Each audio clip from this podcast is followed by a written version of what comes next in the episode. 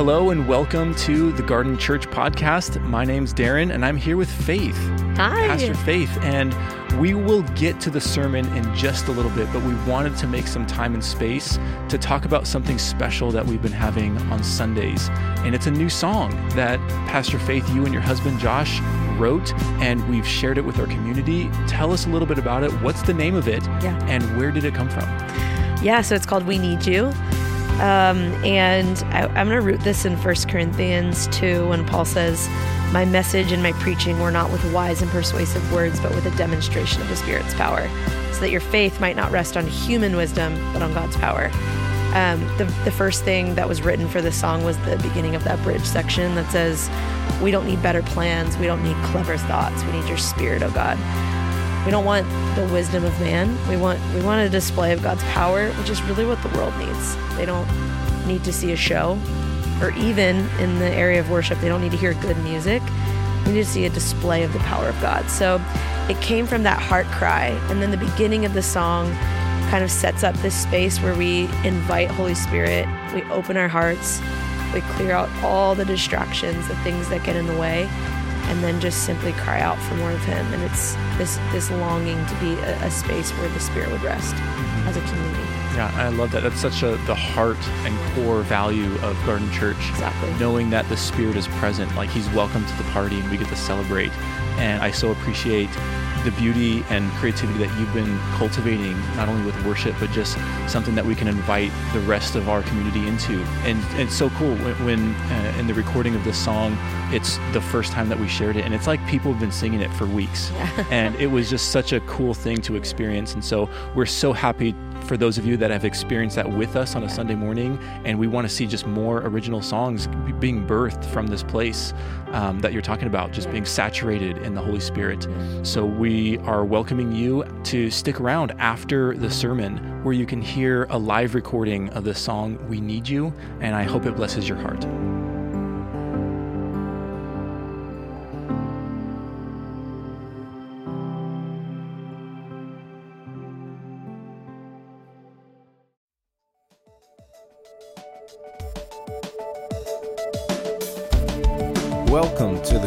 Church Podcast. The following message was previously recorded at the Garden Church in downtown Long Beach, California.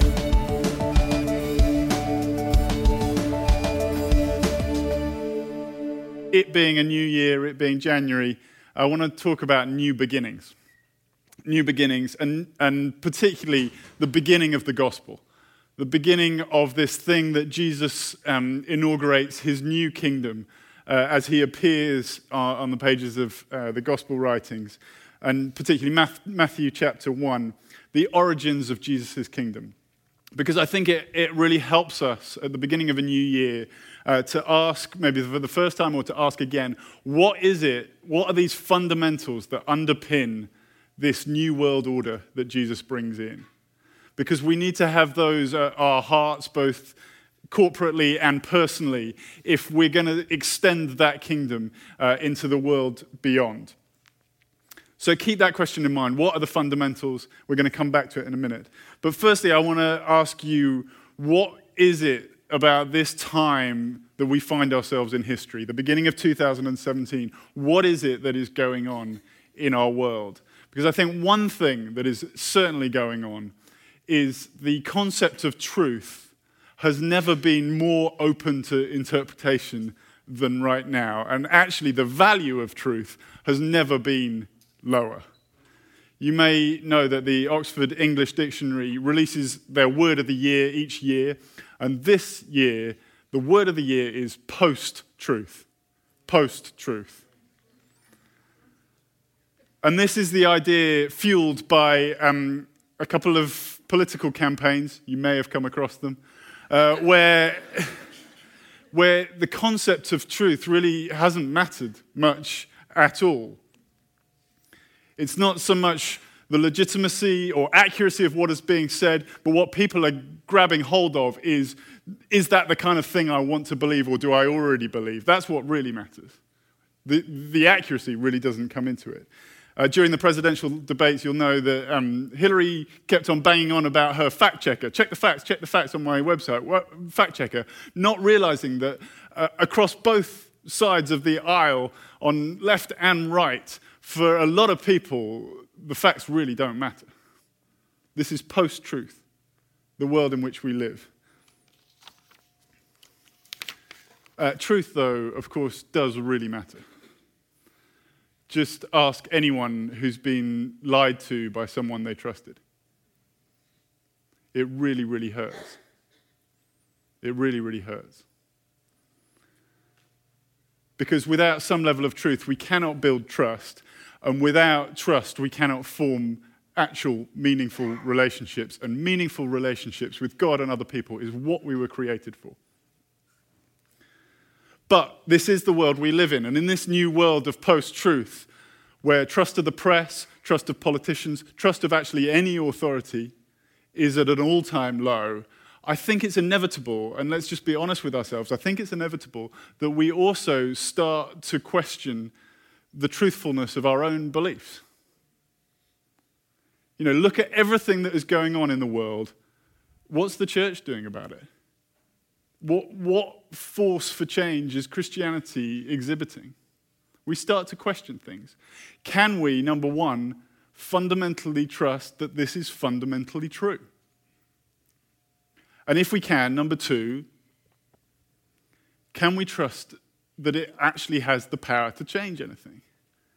And if we can, number three, can we trust that if it does have the power to change, it will change things for good, for better. Just something really light for early in January. Anyway, let me read you uh, from the beginning of Matthew's Gospel, and this is the genealogy. Now, I'm going to skip through a little bit of it because it's a bit boring. It's the Word of God, it's just a little bit boring. So I'm just going to skip through it. Um, but I'll pick out a few things. So this is uh, Matthew 1 1. Uh, this is the genealogy of Jesus the Messiah, the son of David, the son of Abraham. Abraham was the father of Isaac. Verse 3 Judah, the father of Perez and Zerah, whose mother was Tamar. Verse 5 Salmon, my favorite person in the whole Bible. Salmon, I named this child Trout, for he will swim upstream. Salmon, the father of Boaz, whose mother was Rahab. Boaz, the father of Obed whose mother was Ruth. Verse 6. David was the father of Solomon, whose mother had been Uriah's wife. Verse 16. And Jacob, the father of Joseph, the husband of Mary, and Mary was the mother of Jesus, who is called the Messiah.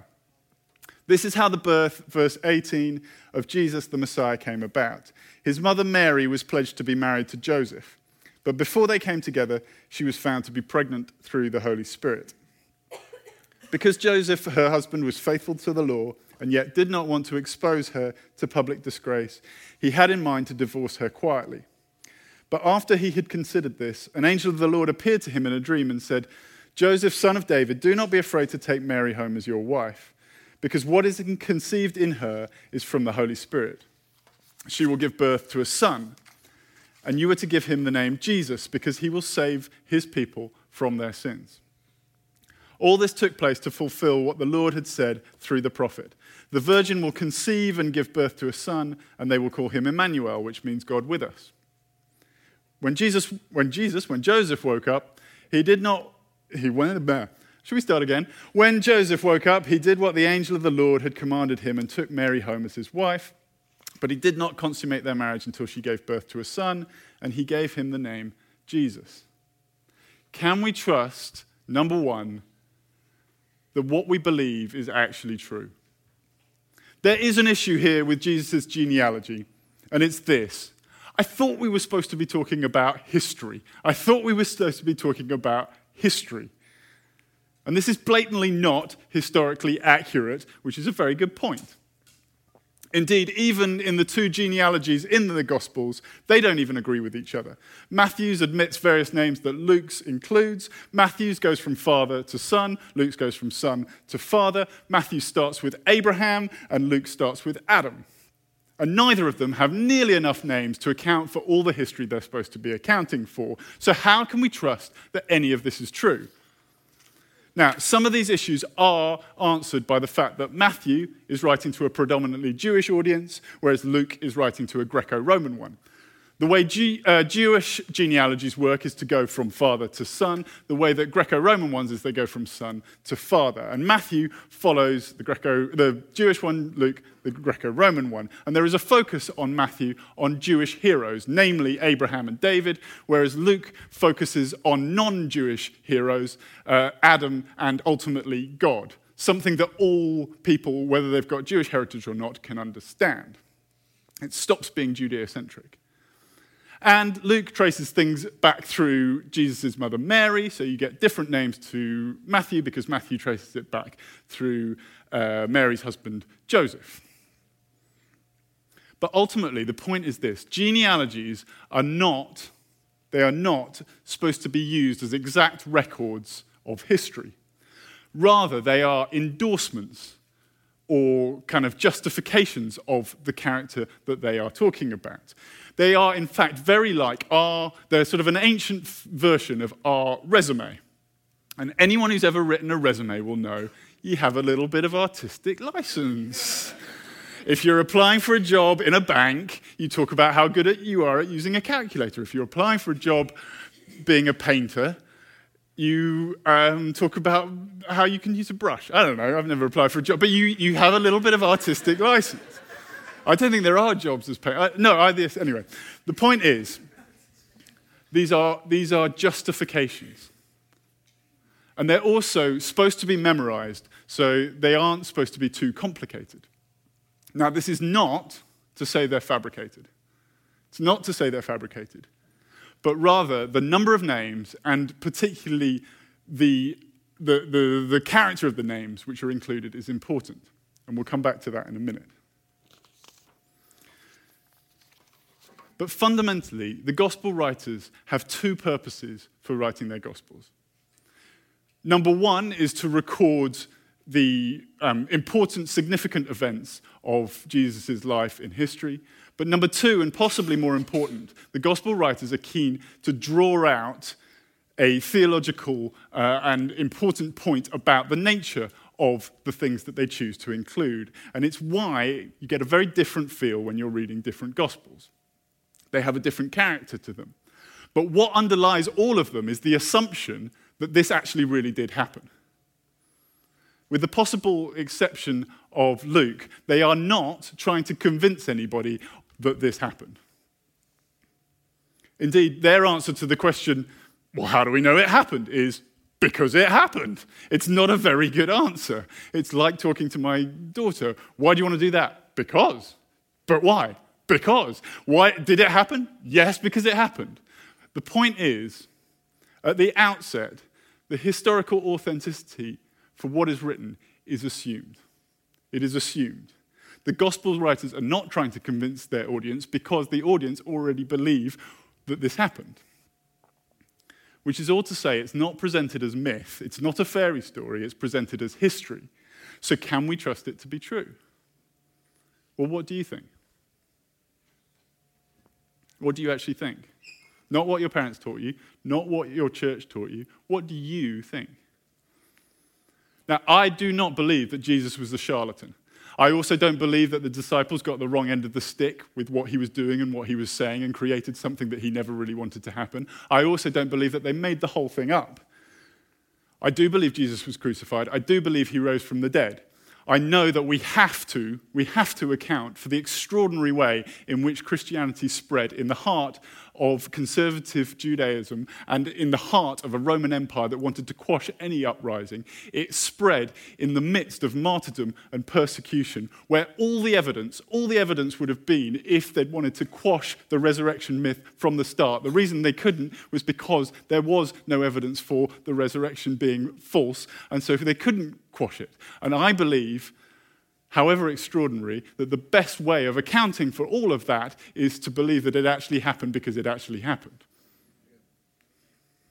But what do you think? I also do not believe that the disciples died for something that they knew they'd made up. People die for lots of things. People die for things that they really believe to be true. I don't believe people die for things they know are complete pants on fire lies that they made up. But what do you believe? And perhaps more importantly, second question does it have the power to change things? Just in this first chapter, there is an immaculate conception, a visitation by an angel, and a fulfillment of various ancient prophecies. That's before we get onto Jesus and the early church's healing, deliverance, words of knowledge, miraculous powers, and of course, resurrection from the dead. Our faith is supernatural from start to finish. It's supernatural at the beginning, it's supernatural in the middle, it's supernatural at the end. As someone once said, the supernatural is us. Does it have the power to change anything? Hell, yes, it does. The problem is, the problem is, for many of us, we've domesticated our Christianity. It's become all about gender specific Bible study groups where we tell each other about our hearts and where our hearts are at, and that's all. Not to say, of course, that that's not important. Not to say that that's not important. It's just not enough. It's just not enough. because we're only going to experience the fullness of life that Jesus promises when we start experiencing the fullness of life that Jesus has promised. And what he's promised is this Come to me and go and preach the good news, heal the sick, cast out demons, extend my kingdom. In your own hearts, yes, but also out there. And we're only going to experience it when we start experiencing it. We've got to start believing what we actually believe. Don't be scared, though. Don't be scared. Everyone's scared. It's a lot easier to say comfortable, but it's not going to make you fully alive. Joseph was scared. Pretty much every single character in the whole Bible is scared. The most common uh, command from anyone, uh, from God to anyone, is do not be afraid. Do not be afraid. Do not be afraid. He knows you're scared. He knows it. It's what it is to be human. Don't be scared. He says, trust in me.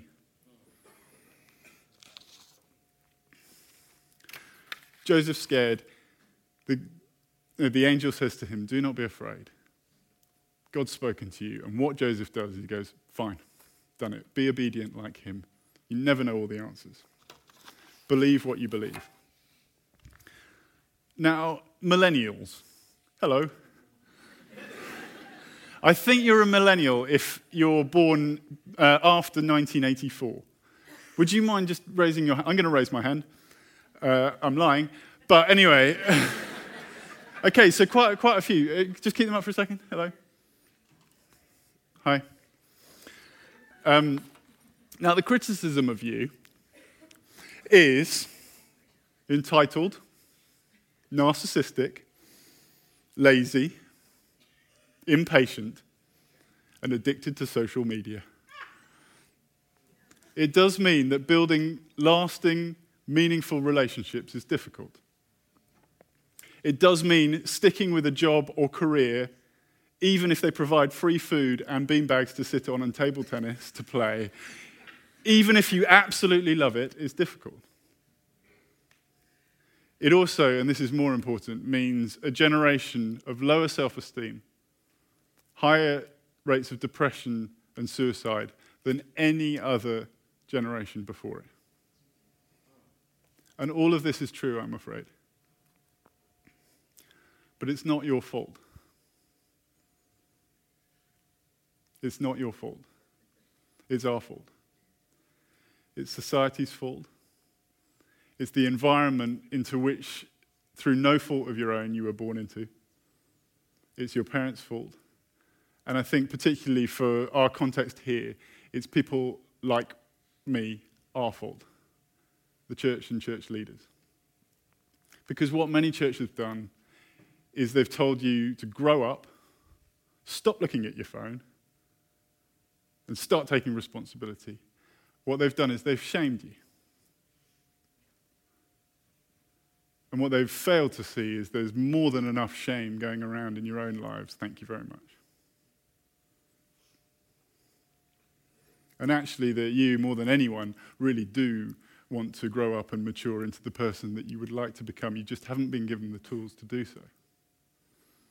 Or people like me and me have indulged you.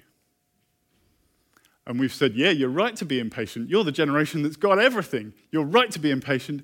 You should have everything you ever want. And here is Jesus, ready to dispense it to you. All you've ever wanted right now in a handy, kind of ecstatic worship experience. Here it goes.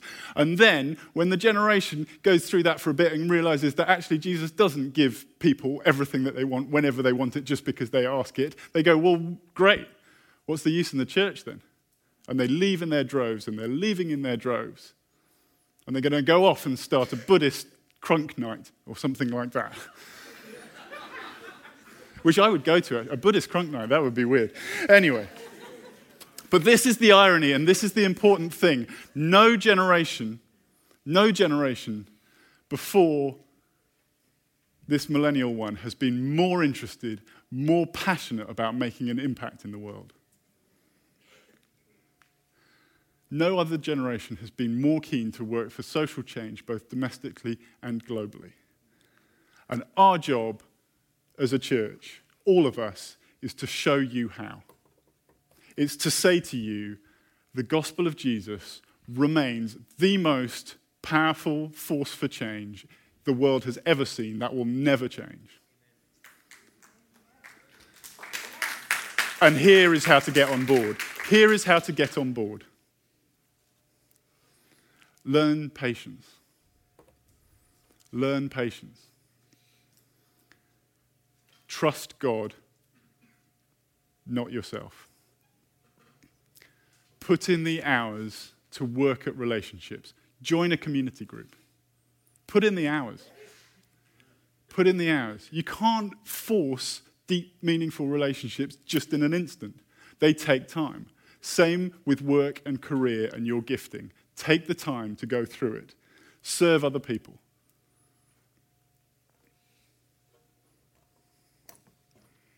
Which leads us finally, and I think most pertinently, to yeah, but can we trust that Christianity will actually change things? Even though it's got power, and we've seen that over all the years, can we ch- trust that it will change things for good, for better? Because I'm a bit unsure. In this current world we live in, I'm a bit unsure. Well, let's look at who we have in this genealogy in a bit more detail. Who have we got here? Well, firstly, we've got women. Women were not usually included in Jewish genealogies, a point to which we will return, but we've got five of them Tamar, Rahab, Ruth, Uriah's wife, and Mary. So to start with, we've got gender outsiders. But it gets worse because three of these are racial outsiders as well. Instead of high-born Jewish aristocracy, which would be a huge endorsement to anyone, we've got Tamar, Rahab, and Ruth, all Gentiles. Not allowed in the temple, racially unclean, unable to experience the Holy of Holies, the experience of God. They are, for want of a better phrase, dogs. And Jesus has them included in his resume. But it gets worse. We've got gender and racial outsiders and moral outsiders too. Rahab is a prostitute. Tamar pretends to be a prostitute in order to sleep with her father in law, having already married not one but two of her sons, his sons. None of these people need to be included. Matthew does not need to include these people in his genealogy, but he chooses to because he wants to include all the sordid details. Having said that, though, we have got good old David. Phew, David, we've got him, the hero of Israel, Jesus' great ancestor. But what does Matthew say about David? He says this David was the father of Solomon, whose mother had been Uriah's wife. Uriah was one of David's greatest allies and friends. Uriah risked everything to stay at David's side when David was fleeing persecution. He was a brother in arms. He was loyal, he was steadfast, he was committed, a true friend, someone that you could completely rely on with your whole life. And then David has Uriah killed because behind Uriah's back, David has been sleeping with Uriah's wife, Bathsheba. And Bathsheba bears him his son Solomon. Matthew's not slighting Bathsheba by not including here, by calling her Uriah's wife. He's having a go at the snake, David, Jesus' greatest ancestor. Gender, racial, moral outcasts, murderers, adulterers, and cowards. The law of Moses precluded these people from the presence of God, and Jesus is owning them. Because no one has sunk too low. No one has gone too far outside of the extraordinary reach of God's grace. No one, no one in this room, no one has involved themselves or had themselves involved in something too dark, too difficult, too shameful for Jesus not to come down, grab you from the pit, pull you out, and say, You're mine. No one. He does not ex- excuse our dark sides, they cost him his life. But he wipes it all clean in an instant. Receive the forgiveness of sins. Over and over again, once and for all. It's all gone. Though our sins are like scarlet, he makes us as white as snow. He looks on us and he sees whiteness. Be forgiven. Does what we believe have the power to change anything?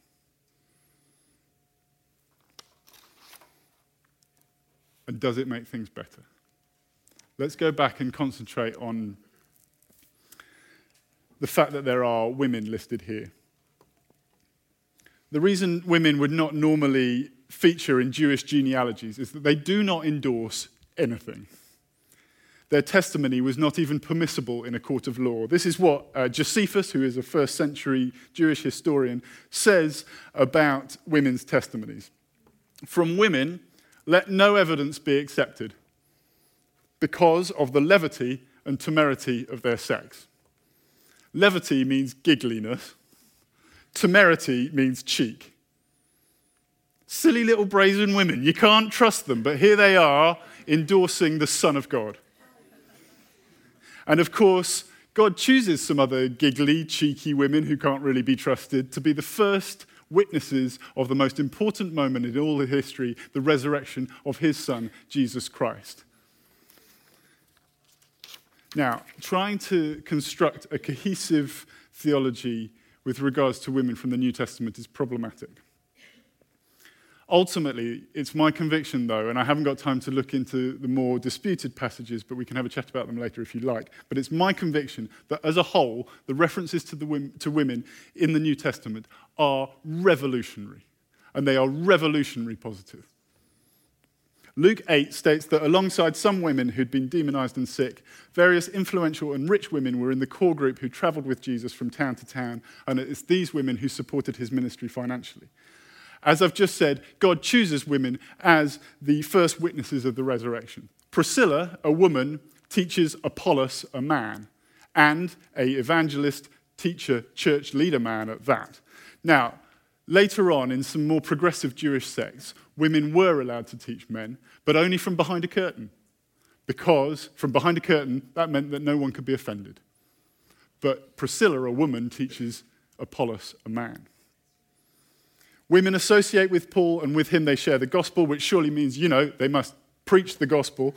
Women assist in the leadership of various churches through the clearly defined roles of widow and deacon. And indeed, the New Testament sees no reason to coin a whole new female term for deacon, i.e., like deaconess, in order to talk about female deacons, because to be a deacon is to be a deacon, irrespective of your gender. And women pray and prophesy in church. And of course, Paul sees prophecy as the greatest and most important spiritual gift. All of this in a seriously patriarchal culture. I am not being hyperbolic to say this is revolutionary. This is revolutionary.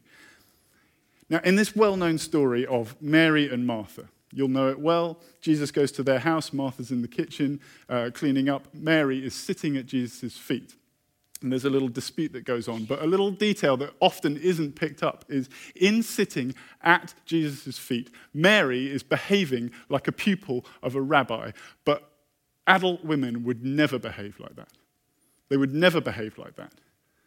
If they'd ever studied Jewish law at all, and many didn't, it would have been in the most basic terms, and it would almost certainly have stopped by the age of eight. And basically, it was about how to keep a kosher household, which is what Martha's doing back in the kitchen. But Mary is sitting there at Jesus' feet, learning from a rabbi. And Jesus commends her in the most positive terms. It's revolutionary. And of course, Paul famously states in Galatians, and this I think is, a, is uh, well, this is definitely a um, statement of theology. Therefore, it is universal. It is not a direction to a particular church. It is a statement of theology. And he says this there is neither Jew nor Gentile, slave nor free, nor is there male or female, because everyone is one in Christ Jesus. And we believe that, don't we? It's utterly revolutionary. Now, yes, there were no women numbered in the 12 disciples or apostles. But to say this, therefore, means that women are not equal or cannot rise to positions of ultimate responsibility as a non sequitur. Yes, there were no 12, there were no women in the 12 disciples or apostles, but also none of them were Gentiles, and none of them had blonde hair, and none of them were slaves. And we're not saying that because you're a Gentile or an ex slave or a uh, blonde, you cannot lead. So why would we say it about women? In general terms, the depiction of women in the New Testament is revolutionary. It's revolutionary. And it's no surprise, therefore, that women flocked to Christianity in its infancy. It's not by accident that Christianity started, as Nietzsche, the philosopher, said, the religion for slaves and women. He thinks that's a criticism. It's not, it's a compliment. Because in Christianity, it's not just weakness that is a virtue, and you don't get much less powerful than women and slaves at the time, but it's also the weak who are made strong. Blessed are the poor, blessed are those who mourn, blessed are the meek, blessed not because they're powerless and weak and downtrodden, but because Jesus says, I am here to change everything. I am here to revolutionize the world. I am going to change everything and turn it upside down. The weak are going to become strong because of me. Because things for the weak are going to change. It's revolutionary. Is Christianity anti women? No, it isn't. Has the church been? I think so. I think so.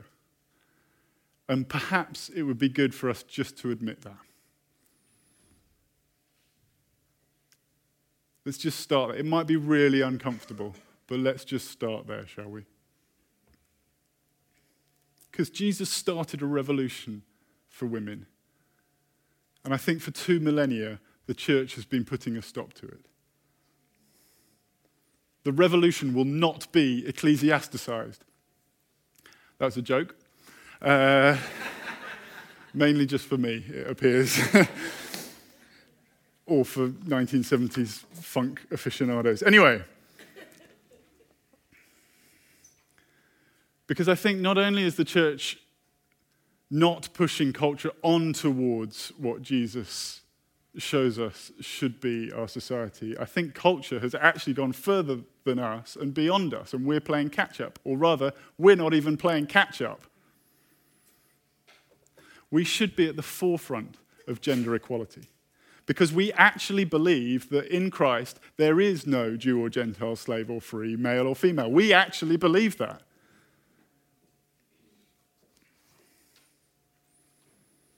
We believe in the kingdom of God, don't we?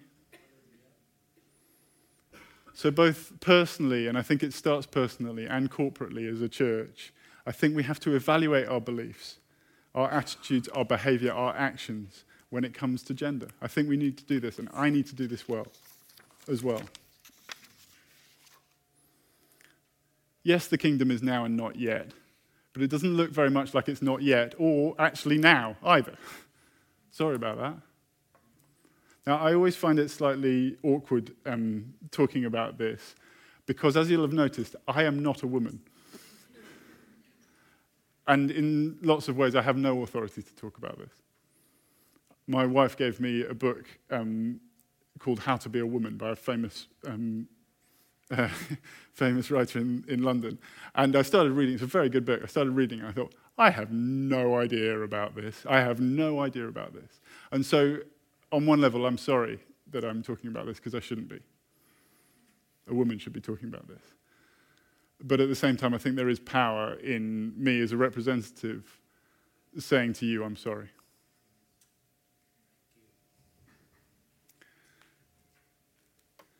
Having said all that, in my opinion, the critical issue in Christ, and this is actually far more important, is not one of masculinity and femininity, but of parent, of personhood, of personhood which is why I don't really believe that men are like this and women are like that. Now, I know that there are a glut of Christian books that say exactly like that, that men, and as far as I can tell, the men books are like go into the forest and cut down some trees and build a, something or other.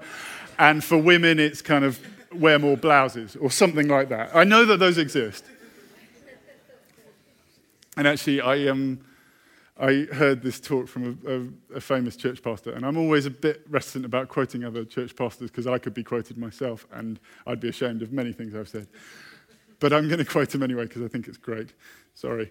Uh, but he says, he says, um, men, I think we need to be more like the men of the Bible. Come on, let's get back to being men of the Bible. You know, I don't think the heroes, the, the Davids, for instance, they wouldn't, they wouldn't be singing girly love songs to God. They'd be fixing their truck or shooting their gun missing the point entirely that David wrote a whole book of girly love songs to God. and he played the harp. and he danced around in his pants like a little girl. Sorry, not pants, underwear. But God does not say to us primarily, I made you a man or a woman.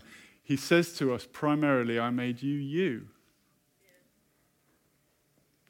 a unique individual.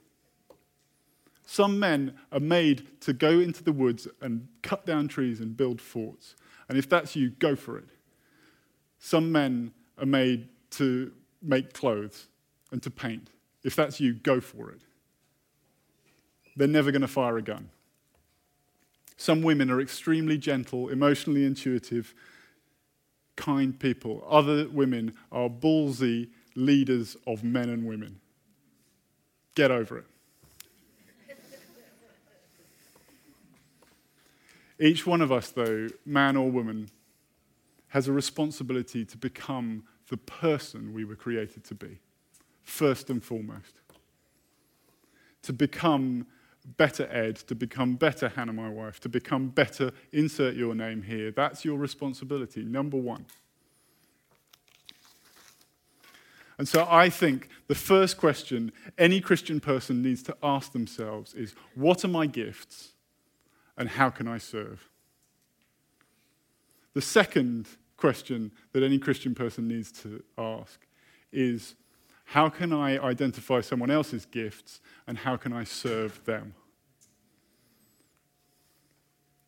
I don't think it should matter one tiny little bit whether the person we see serving or are serving ourselves is male or female. All we need to know is that the person we see serving is truly gifted to do the thing they're supposed to do. And let's just be honest for a second. If you're not very good at doing something, don't do it in church. Find something you're good at and do it in church. Thanks.